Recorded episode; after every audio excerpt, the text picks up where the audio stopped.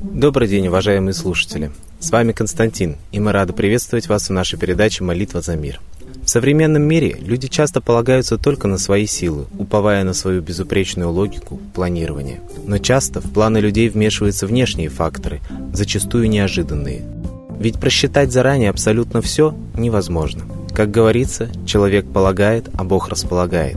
В древние же времена, как показывают многочисленные источники, никогда человек только на свои силы не рассчитывал.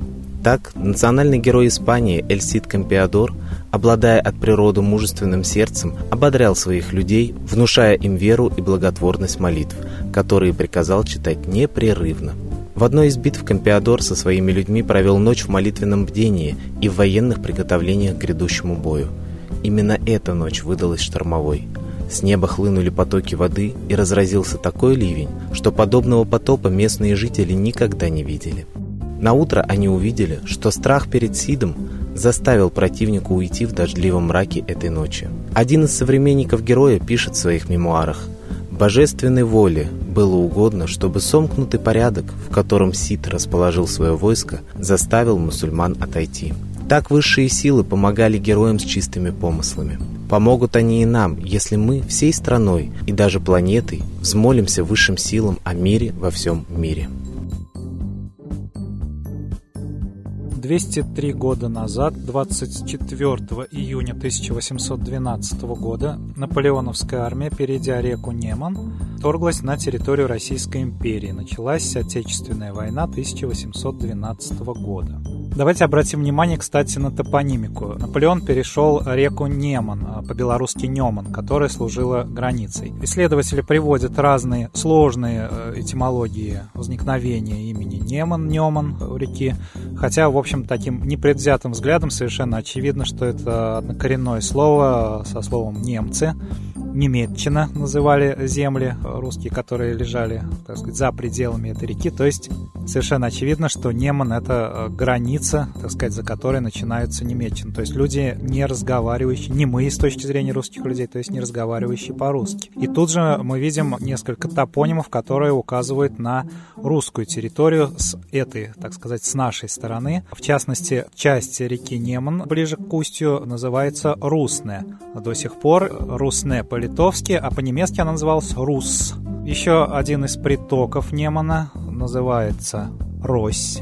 Вот. А, а другой приток называется, кстати, молчать, что так по смыслу перекликается со словом, опять-таки, неман с немецчиной с немцами. То есть, как мы видим, сама топонимика уже указывает, где заканчивается территория одних земель, одних, одного народа, и начинается другая территория с другими, так сказать, людьми с другими народностями. И насколько можно судить вот из истории начала Отечественной войны 12 года, никаких пограничных войск в России не было. То есть сама просто просто река, э, сами названия, топонимы служили, э, так сказать, определением границы. Царю Александру Первому о том, что Наполеон перешел реку Неман и таким образом как бы началась война, доложили вечером того дня. Но война была очень странная, в ней очень много загадок, начиная с того, Зачем, собственно, Наполеон пошел на Москву? Потому что столица Российской империи в тот момент находилась в Санкт-Петербурге. Это раз. Во-вторых, странным образом проникновение наполеоновских войск вглубь России в сторону Москвы происходило практически без боев. То есть наполеоновская армия шла-шла, а русская армия не давала ей боев, отступала в сторону. И так длилось почти до самой Москвы, где э, было дано Бородинское сражение, которое, кстати, очень э, серьезно уменьшило боеспособность и численность российской армии. Создается ощущение, что Москву намеренно сдавали, что Наполеона с его войсками специально вели в Москву с какой-то целью. С какой тоже большие вопросы, учитывая, что когда Наполеон вошел в Москву, Москву подожгли. По свидетельствам независимых исследователей различных, они говорят, что э, Москва до вот этого пожара 12 года и после это две принципиально разных Москвы э, в архитектурном, в первую очередь, отношении.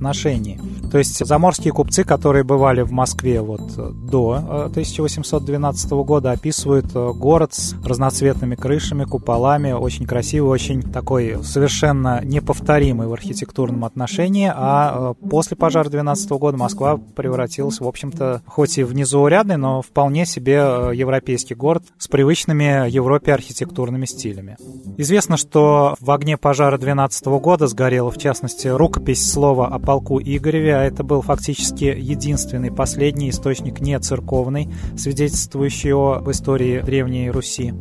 И большой вопрос, э, соответствует ли истинному тексту слова о полку Игореве э, те копии, списки, которые э, остались после пожара. Соответственно, есть большая вероятность, что не только слово о полку Игореве, а очень многие свидетельства жизни до христианской, до реформенной Руси были уничтожены этим огнем пожара.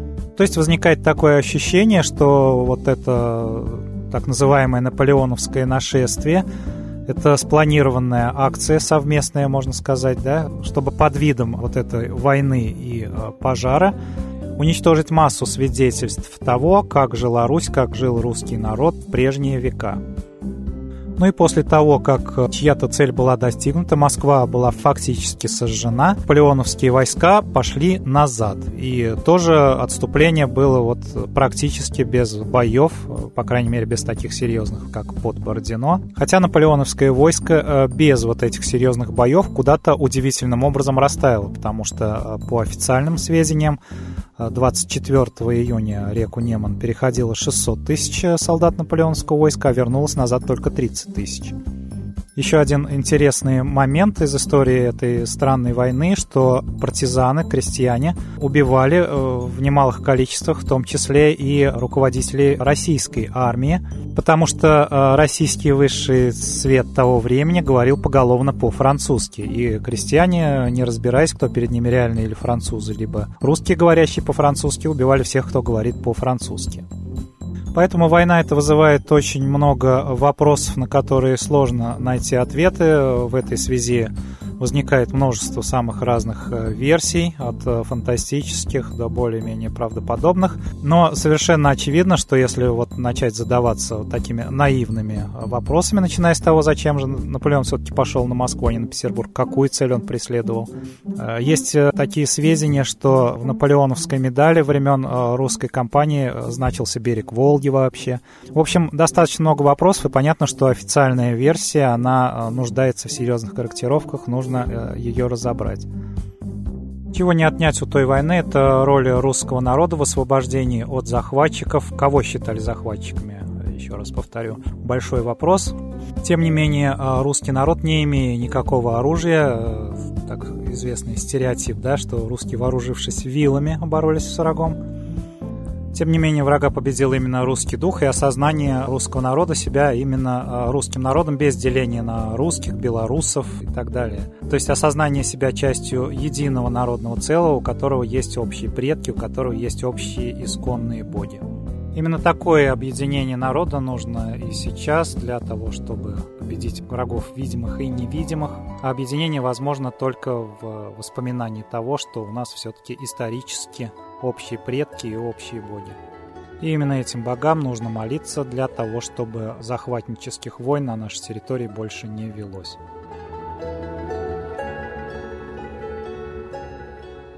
Спасибо, Евгений. А теперь настал час единой молитвы за мир.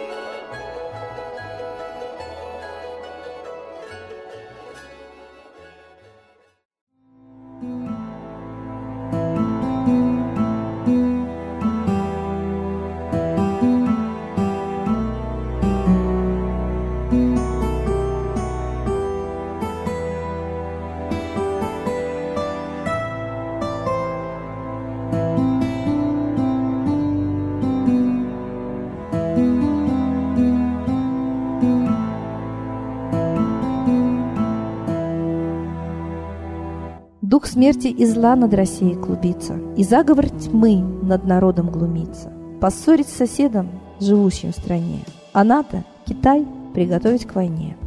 Желтые люди на землях Востока ждут лишь сигнала сразиться жестоко. Землю России считают своей, рвутся в просторы российских полей. Предсказано солнце в российской судьбе, но сможем его отстоять лишь в борьбе. И вера, и сила в пути нам нужна. Не будет могилы, воспрянет страна. Поднимемся гордо, всем скажем о свете и вымолим век золотой на планете. Молим русского Бога.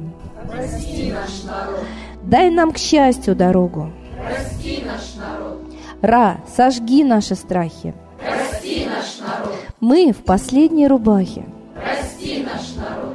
Молим солнце вернуться. Спаси наш народ. Чтобы от страха не гнуться. Спаси наш народ. Митра, Ра, Майтрея. Спаси наш народ. Нечисть нас не жалеет. Спаси наш народ. Русские люди, вперед за богами. Вслух повторяйте вместе за нами. Если молитва уйдет в небеса, снова начнутся у нас чудеса. Честно и смело скажи свое слово. Русские боги помочь нам готовы. Хочу, чтоб нынче на Руси славление солнцу началось, чтобы светило в нас прожгло и ум, и душу всю насквозь, и чтоб сгорели в душах в прах и ложь, и алчность, и вся лень, и в наших солнечных сердцах зажегся б новый Божий день. Я знаю, солнце помнит нас, и солнце Митры взгляда ждет. От тех, в ком лучик не угас, кто не забыл про небосвод, кто скажет Митре «Я с тобой, я вспомнил предков высший дух» с Майтреей связаны судьбой, и славить солнце станем слух.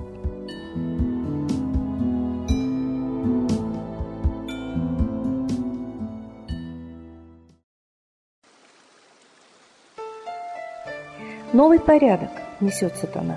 Миру готовы мор и война. Русские боги, спасите страну. Трусости, лени, простите вину. Митра родителем был нам небесным, стал он Майтреей великим, известным. Слышит он русского люда мольбу, помощь нам шлет, коль идем на борьбу. Владыка Майтрея, нам помощь пошли, погибель убрать от планеты Земли.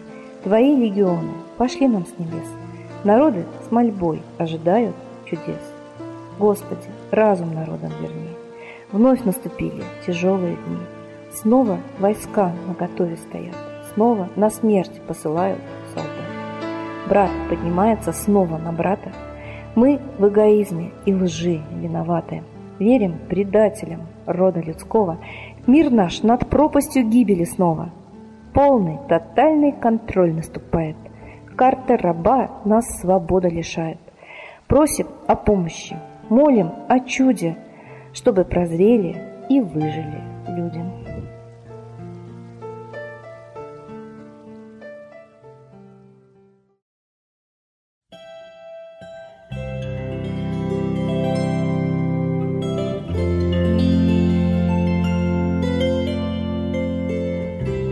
Мы благодарим всех, кто присоединился к нам в единой молитве за мир и прощаемся с вами до следующей трансляции.